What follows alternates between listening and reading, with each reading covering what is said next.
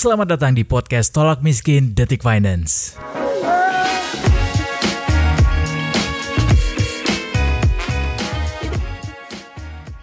Selamat datang di podcast Tolak Miskin Detikers barengan sama gua Eduardo Simorangkir. Wow, podcast Tolak Miskin punya medium baru. Biasanya kalian mungkin mendengarkan ini lewat visualisasi audio doang, tapi sekarang Tolak Miskin ada videonya juga loh. Lucky you yang sekarang lagi mendengarkan ini karena tema obrolan di episode kali ini adalah salah satu yang paling hype diobrolin sama anak muda di mana-mana sekarang ini, yaitu investasi. Makanya di lini masa, di sosial media atau bahkan di tongkrongan kedai kopi dan juga kafe sekalipun, anak muda sekarang obrolannya soal investasi. Semua ramai-ramai nunjukin portofolio investasinya, nggak tahu apa karena uh, memang sekarang ini kita populasi demografinya itu adalah banyakkan anak mudanya, banyakkan warga yang produktifnya. Uh, jadi kerasanya kok banyak banget yang ngomongin soal investasi. Atau memang generasi muda kita yang memang makin melek sama yang namanya investasi. Bagus kalau memang uh, makin banyak yang melek sama yang namanya investasi, tapi ini bisa jadi ranjau juga loh buat teman-teman generasi muda kayak saya juga. Karena kita tahu dunia investasi itu uh, nggak seindah apa yang kita bayangkan. Ada risiko-risiko yang harusnya kita tahu nih, detikers. Dan juga triknya supaya nggak terjebak sama yang namanya jerat hitam di dalam dunia investasi. Makanya gua di episode Tolak Miskin kali ini mau undang dua orang yang gua anggap sangat kompeten buat kasih pencerahan soal yang namanya investasi ini. Gue juga mau cari tahu apa sih sebenarnya investasi yang aman dan menguntungkan yang bisa diandalkan sama kita anak-anak muda ini di era, di era pandemi ini. Makanya sekarang udah ada di depan gua Mas Andika Diskartes, perencana keuangan idola kita semua dan juga Mbak Suci Rahmawati, private banker dari BRI. Iya. Halo Mas Edo. Halo, Halo Mas, Mas Edo. Andika dan Mbak Suci, selamat datang di podcast Solak Miskin. Terima kasih. Beruntung Thank sekali you. karena kalian berdua adalah tamu pertama yang hadir dalam format video. Oh wow, oh. thanks. thanks Oke, okay. selamat datang di podcast podcast Solak Miskin. Uh, kayak yang tadi saya sampaikan di awal, kita uh, akan ngobrolin soal investasi, hmm. Mas Andika dan Mbak Suci. Hmm. Jadi kan saya udah bilang kalau sekarang tuh saya sih ngerasanya banyak banget anak muda yang ngomong soal investasi. Kayak kalau kita lihat di sosial media kita, kayaknya banyak banget sekarang yang nunjukin portofolio investasinya di berbagai macam uh, instrumen begitu. Uh, saya boleh ke Mas Andika dulu. Menurut Mas Andika, bener nggak kayak, kayak gitu atau itu perasaan saya doang? Oke, jadi kalau menurut gua kayak gini, orang yang menunjukkan portofolio di sosial media itu sebenarnya kan nggak hanya di tahun sekarang ya. Yeah. Ketika let's say satu dekade yang lalu, 10 tahun yang lalu, memang beda platform dulu belum ada TikTok.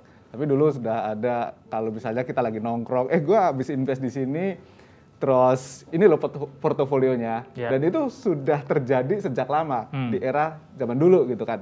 Dan kalau sekarang Yes, kenapa bisa muncul fenomena kayak gini? Karena ini menjadi sebuah barang baru buat teman-teman yang baru masuk. Hmm. Ya kayak kita kalau dapat mobil atau sesuatu yang baru, pengen kasih lihat karena ini bagus, ini menarik dan pengen share ke teman-temannya. Dan benar yang dibilang sama Mas Edo, generasi muda, hmm. generasi saya juga suka untuk menunjukkan, eh portofolio ini lagi bagus nih, hmm. kayak gitu.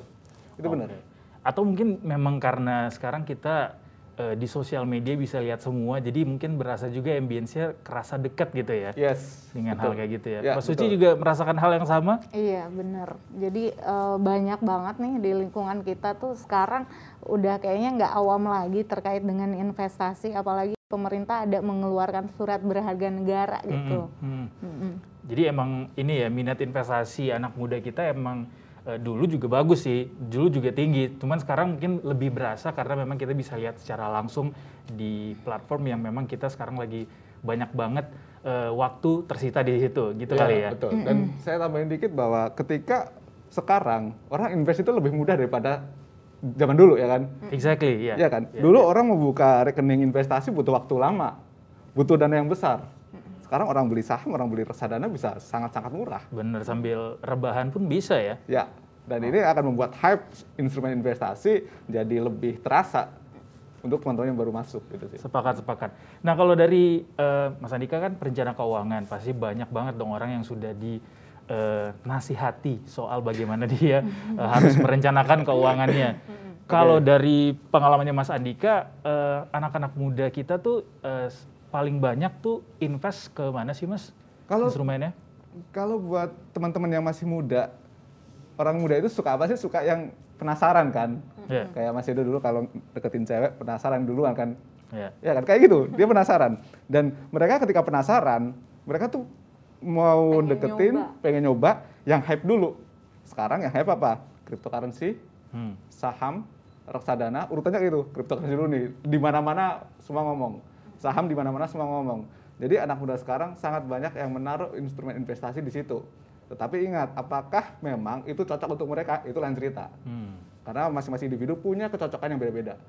Gitu. Benar, sepakat-sepakat. Kalau saya uh, bisa sharing itu uh, banyak banget sekarang anak muda yang investasi tapi nggak terlalu paham sama yang namanya risikonya. Yes. Jadi uh, dan juga orientasinya pengen cepat kaya aja gitu. Ya. Bener nggak Mas Andika? Betul, betul, betul. Hmm. Mereka berpikir gue invest bulan depan gue cuan.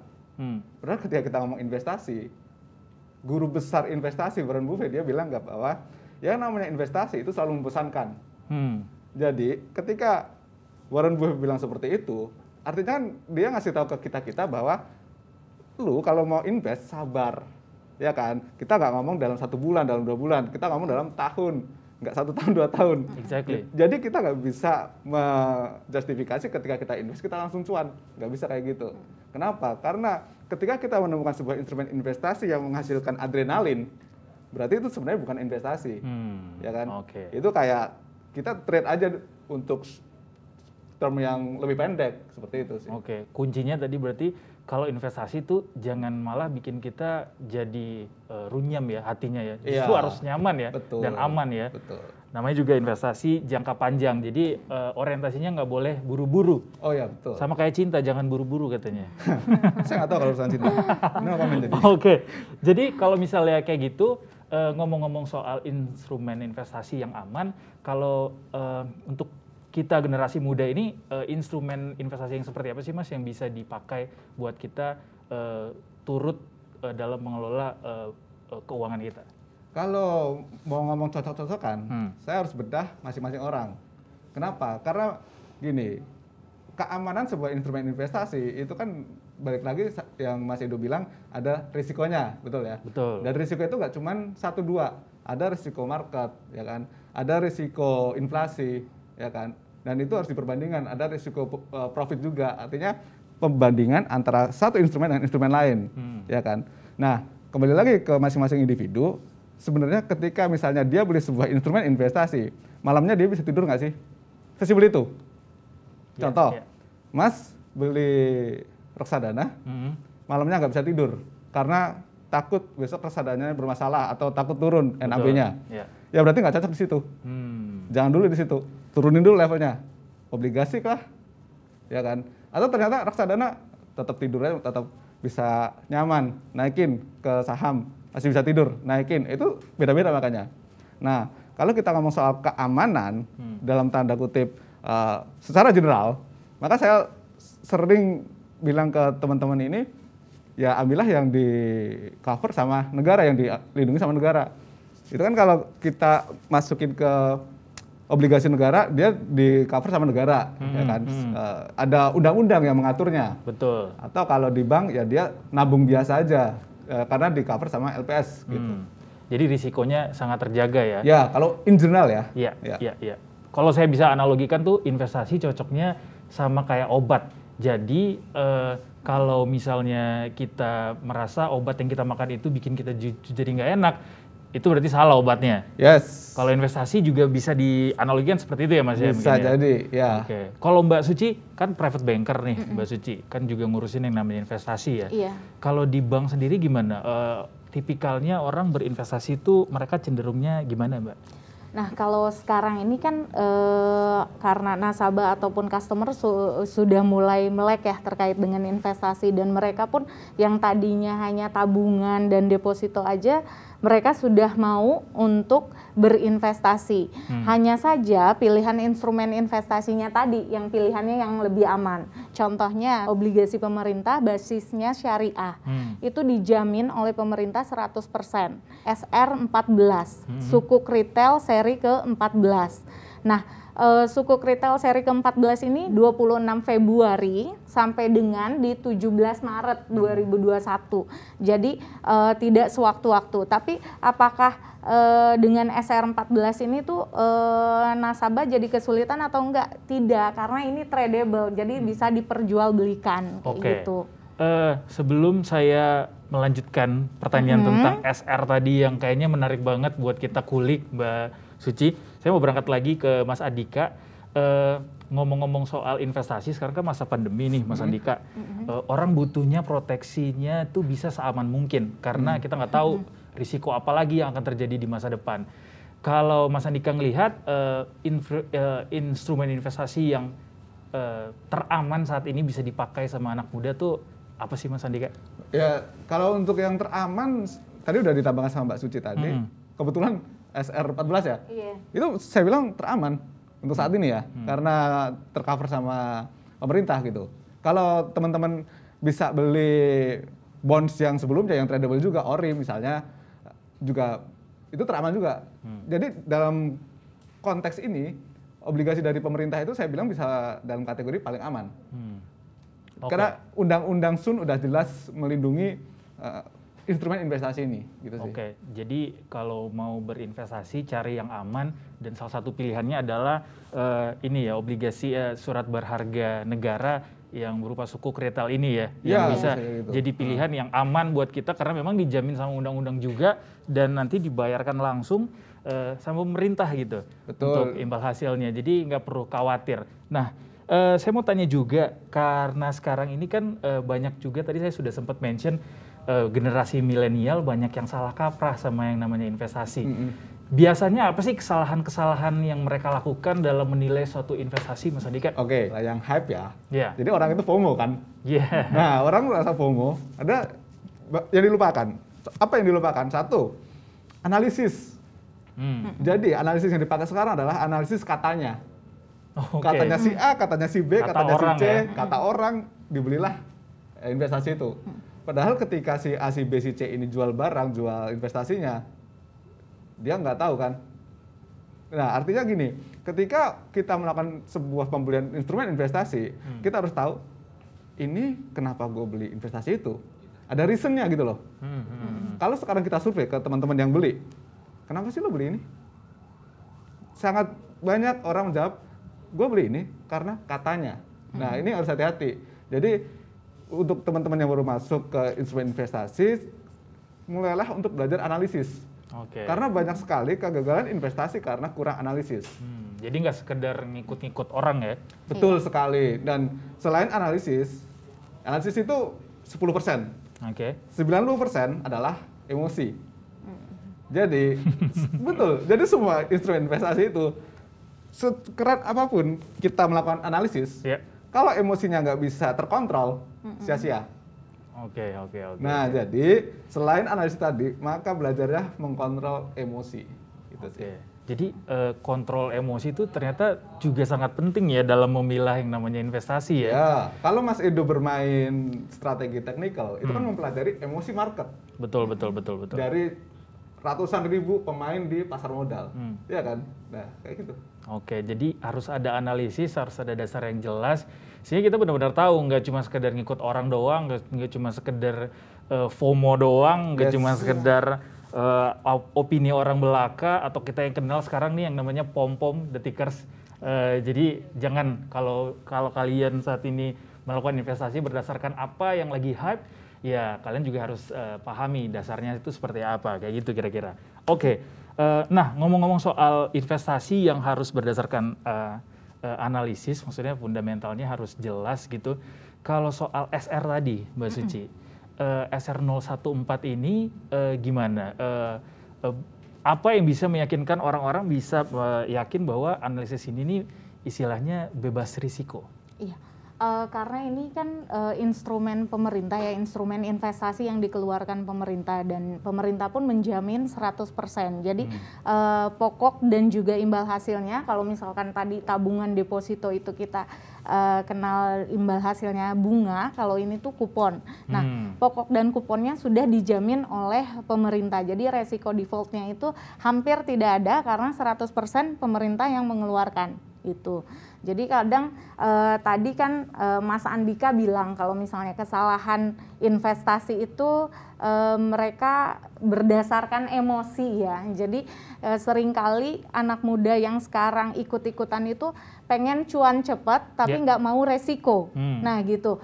Nah sedangkan kalau misalkan dari segi analisa seharusnya kalau tahapan investasi bagi mereka yang konservatif dimulainya dari yang resikonya rendah terlebih dahulu. Hmm. Jadi resiko rendah, imbal hasilnya bisa lebih tinggi dari yang uh, tadi penempatan seperti tabungan atau deposito. Tapi hmm. mungkin tidak ter, uh, tidak lebih tinggi dibandingkan saham yang bisa naiknya uh, jauh, tapi ini disesuaikan dengan profil resikonya. Jadi kalau profil resikonya konservatif dan mereka baru mencoba gitu untuk investasi yang tepat adalah ya tadi sukuk retail seri 14 ini gitu. Oke, ini berarti udah yang ke-14 kali ya yang diterbitkan ya, ya sukuk betul. retail ya. Boleh jelasin nggak Mbak Suci? Uh, mungkin detikers juga pengen tahu ada nggak sih bedanya sukuk retail yang 14 ini dengan sukuk-sukuk retail sebelumnya?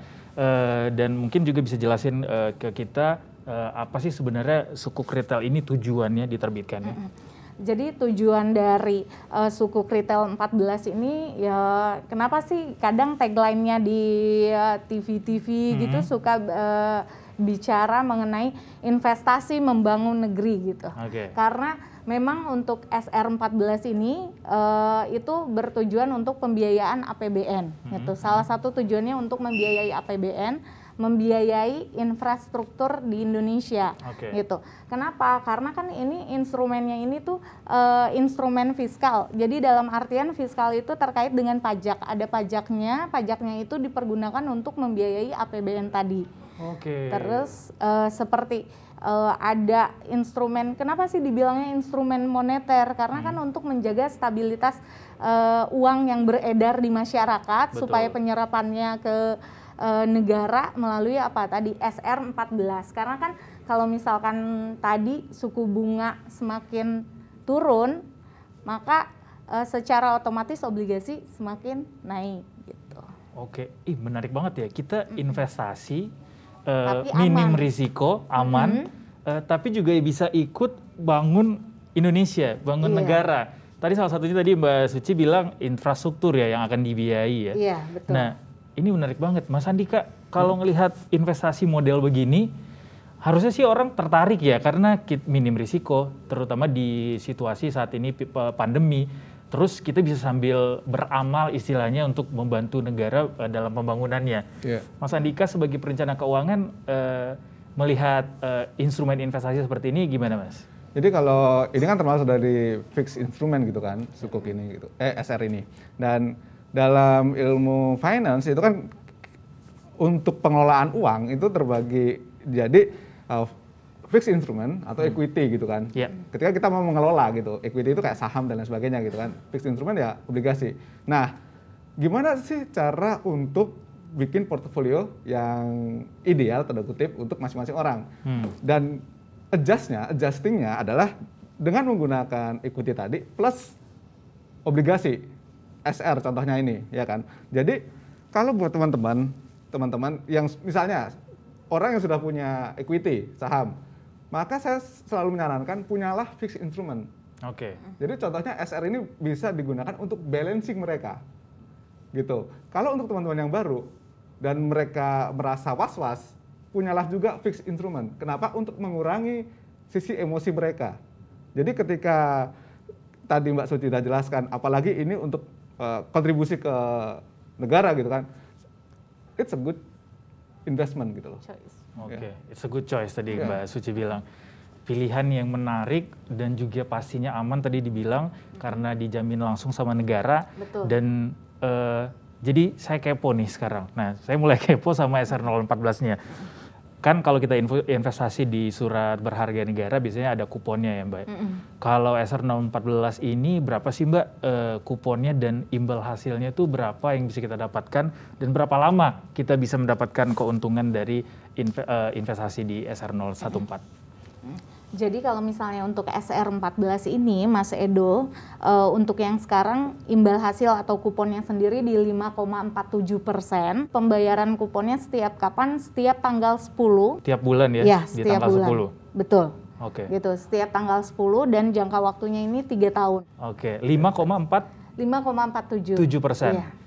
Eh, dalam waktu tiga tahun uh, ininya ya jangka pem, uh, jangka investasinya iya, ya. Tapi kalau misalnya ini bisa di kalau misalkan di kami di BRI bisa setelah pembayaran kupon ketiga setelah tanggal 10 Juni ini bisa dijual kembali. Gitu. Oke, jadi dia bisa didagangkan di pasar sekunder. Iya betul. Oke, jadi kalau misalnya kita, aduh, gue butuh duit nih sekarang dari yang sudah ditanamkan di SR014 ini bisa dijual lagi ya langsung ya? bisa dijual lagi. Oke, menarik sekali. Udah gitu kuponnya fix lagi ya?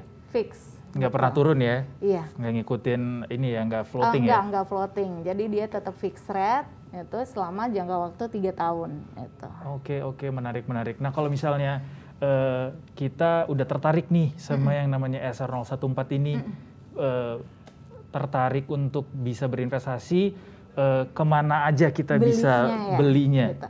Kalau misalkan datang ke BRI bisa ke kantor cabang hmm. Mas Edo atau kantor cabang pembantu atau sentral layanan BRI prioritas. Nanti e, nasabah sendiri akan melakukan pembentukan SID, jadi Single Investor Identification, hmm. Hmm. kemudian pembentukan rekening e, surat berharganya sendiri. Jadi setelah SID dan SRE terbentuk barulah mereka melakukan pendaftaran di SBN. Jadi sekarang itu via online bisa sbn.bri.co.id.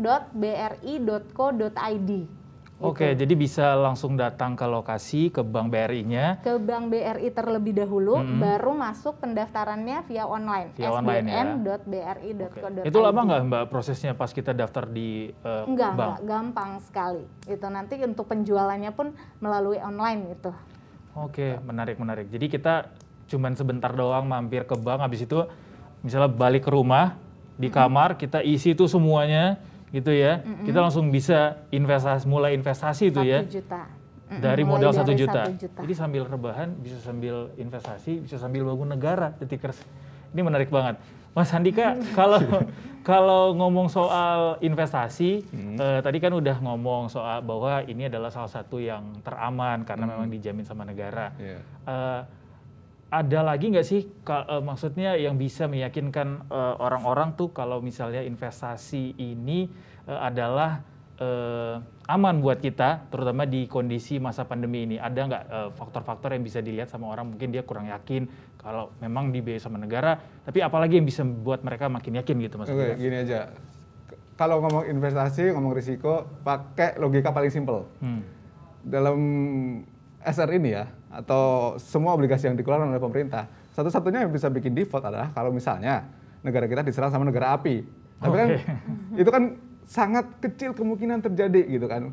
Makanya yang namanya obligasi negara itu masuk dalam kategori safe haven. Ya okay, kan iya benar. Itu. Jadi contoh ketika kita melakukan analisis instrumen investasi apa pun mau itu investasi saham mau itu investasi uh, P2PL atau yang lainnya kita akan selalu menggunakan benchmark obligasi negara. Hmm, Oke. Okay. Gitu. Jadi kita selalu menggunakan itu, entah dengan uh, standar deviasi berapa, tapi selalu teman-teman investor menggunakan benchmark obligasi yang diterbitkan oleh pemerintah. Nah dari situ kita bisa mengambil kesimpulan bahwa loh investor yang lain aja pakai obligasi negara yeah, sebagai yeah, yeah. benchmark nih yeah, yeah. penghitungan. Oke. Okay. Jadi kan logika dasarnya ini aman gitu loh. Oke, jadi itu udah jaminan ya karena yeah. kita jadi benchmark gitu. Yes. Instrumen ini jadi benchmark yeah. harusnya. meskipun ya, meskipun yang digunakan uh, benchmark itu bukan obligasi yang spesifik. Yeah, yang yeah. biasa digunakan kan 10 years gitu kan, uh, obligasi yang sifatnya 10 tahun. Tetapi dengan karakter yang sama, dengan model sama-sama uh, issuernya adalah pemerintah, ya risikonya juga sama berarti okay. untuk risiko defaultnya. Yang satu-satunya risiko yang ada kan berarti ketika dia mau masuk ke secondary market. Tetapi saya sarankan kalau untuk teman-teman yang sudah beli ini tahan aja sampai maturity sampai selesai. Gitu nggak perlu jadi nggak perlu buru-buru dijual ya. Nggak perlu. Tahan Nikmati aja aja, ya. kuponnya sampai selesai. Iya. Karena balik lagi kita investasi kan untuk jangka panjang Betul. dan untuk rasa aman gitu. Betul. Oke oke biar optimal juga bantu-bantu negaranya. Iya. Oke. Nah kalau misalnya tadi nih kita udah tahu untungnya sekian, udah tahu bahwa eh, instrumen investasi ini punya banyak sekali keuntungan gitu, punya banyak jaminan eh, terhadap risikonya, mitigasi risikonya jelas. Eh, pengen beli kalau di BRI eh, apa untungnya bisa beli eh, SR014 di BRI Mbak Suci? Nah gini Mas Edo, kalau misalnya pembelian di BRI itu, kalau 50 nasabah pertama itu ada direct gift dari kita. Kalau Oke. misalnya mau tahu direct gift-nya, jadilah 50 nasabah pertama pembeli eh, SR14 ini. Jadi gitu. rahasia dulu ya direct Rahasia. gift-nya ya. Mm-mm, Biar gitu. ada rasa deg-degannya juga, Betul, surprise-nya juga. betul. Biar satu nasional ya. 50 Eh, nasional. iya betul, Wah. satu nasional untuk di BRI. Jadi ada tiring-tiringnya sendiri dan itu harus eh, coba dulu beli di BRI. gitu. Mulai kapan bisa belinya? tadi? Mulai tanggal 26 Februari sampai dengan 17 Maret 2021. Oke, jadi Gitu. per tanggal 26 Februari sudah bisa mulai beli ya, sampai tanggal 17 Maret 17 akhirnya ditutup. Maret. Oke, Betul. oke. Kalau misalnya kita mau beli SR014 ini eh, secara online, itu gimana caranya, Mbak Suci? Secara online eh, Lewat tetap web gitu misalnya? Iya, tetap harus mengharuskan eh, nasabah datang dulu ke kantor cabang, Mas. Jadi ke kantor cabang, kantor cabang pembantu ataupun eh, ke sentral layanan BRI prioritas karena kan untuk KYC ya, know your customer. Nanti baru setelah itu bisa melakukan pemesanan melalui sbn.bri.co.id. Setelah melakukan pendaftaran, nanti eh, bisa nasabah bisa melakukan untuk pemesanan. Pemesanan itu nanti nasabah memperoleh kode billing. Kode billing itu eh, kayak nomor brivanya untuk eh, Oke. penyetoran dana berapa Hmm, yang dilakukan untuk pemesanan tadi gitu. Oke, dalam waktu jangka waktu 26 Februari sampai 17 Maret ini kita masih bisa terus-terusan beli ya? Eh, bisa, tapi eh, disarankan kalau misalnya yang belum punya rekening surat berharga atau belum pernah eh, membeli obligasi sebelumnya, eh, disarankan Hamin satu, misalkan Hamin satu sudah dilakukan pembentukan. Jadi jangan ma- em, misalkan penutupan kan tanggal 17 Maret nih, Betul. tanggal 17 Maret. Eh, Hamin satunya minimal eh, pagi dia udah eh, melakukan pendaftaran tadi karena kan SID dan SRE itu eh, terbentuk 24 jam. Jadi baru besokannya bisa dilakukan pembelian gitu. Oke, oke, oke, menarik. Gue mau ke Mas Andika. Mas Andika, kal- eh, buat mereka yang ingin beli SR014 ini ada ada syarat profil eh, keuangan mereka nggak sih? Mereka tuh harus mungkin punya gaji berapa supaya bisa investasi eh, s- di sukuk retail gitu? Oke. Atau bebas aja gitu kalau mau invest invest gitu? Atau ada ada profil risiko yang harus di- dimiliki, Mas Andika? Gue akan bilang gini, kalau untuk pembelian obligasi ya, dan sebenarnya buat semua investasi juga, artinya gunakanlah uang yang memang tidak dipakai. Karena ini udah kelihatan nih, ini kelihatan SR tem waktunya kelihatan. Jadi dua tahun, tiga tahun ke depan nggak kepake nih, Hmm. ya kan? Uang itu monggo dimasukkan ke kategori fixed instrument kayak SR ini, tapi uang yang dingin. Oke, jangan Selama- uang panas ya. Yes, itu aja sebenarnya. Jadi nggak perlu profiling yang terlalu jelimet, ya. Gampangannya, ketika you orang punya uang dingin, invest lah.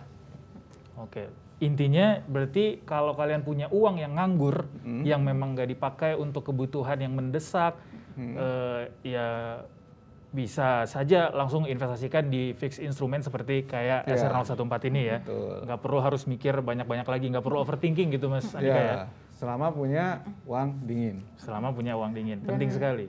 Profil resikonya eh, tadi betul, yang ada uang dingin dan cenderung nasabahnya itu adalah konservatif, yang takut-takut nih misalnya takut-takut nyoba pertama kali investasi, ya investasinya di SR ini gitu. Nggak cuma buat milenial berarti ya, buat semuanya Enggak. juga bisa ya. Ya, yang penting eh, dia kalau misalnya bukan risk taker gitu, ya ini cocok untuk pemilihan investasi. Itu. Oke, jadi buat kalian, bapak, ibu, anak-anak, teman-teman semuanya yang punya duit yang bisa diinvestasikan di eh, instrumen investasi yang aman, kalian pilih aja SR014 ini mungkin bisa jadi salah satu eh, instrumen investasi yang eh, uh, berguna untuk Anda di masa mendatang sekaligus juga tadi bisa bantu negara untuk pembangunannya ya, Mbak Suci ya. Oke, oke, oke. Tapi asal pakai duit dia sendiri ya. Asal pakai duit sendiri. Nanti yang ngutang lagi dong. Jangan sampai ngutang juga Iya, dong. kan repot. Jangan, Terus saya jangan. pinjam duit Mas Edo. jangan. Tetap tadi harus uang dingin ya Mas ya. Iya. Karena kalau duit orang lain tuh jatuhnya uang panas. Oh, panas banget, ditagih-tagih ntar. Bahaya banget.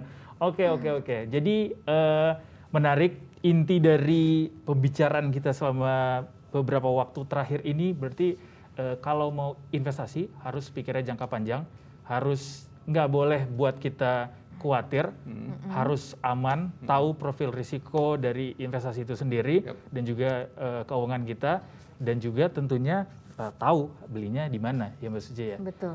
Oke. Salah satunya di BRI. BRI. Oke, oke. Daftar Mas Edo nanti Mau ke dong. kantor cabang. Mau dong. Oke, oke, oke. Terima kasih banyak eh, Mas Andika dan Mbak Suci pencerahannya. Saya kayaknya sih setelah ini mau langsung datang ke kantor BRI terdekat buat cari tahu dulu, eh, meyakinkan diri, memantapkan diri eh, buat ikutan mungkin SR 014 ini biar juga bisa bantu negara ya. Iya.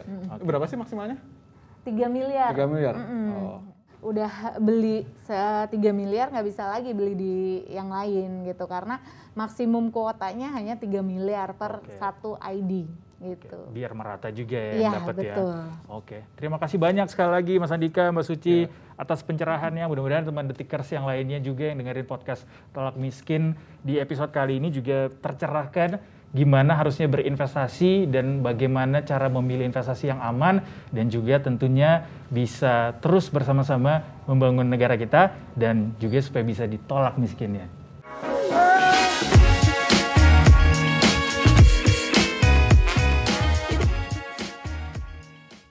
Jangan lupa dengerin podcast-podcast Detik Finance berikutnya di podcast Tolak Miskin. Detikcom.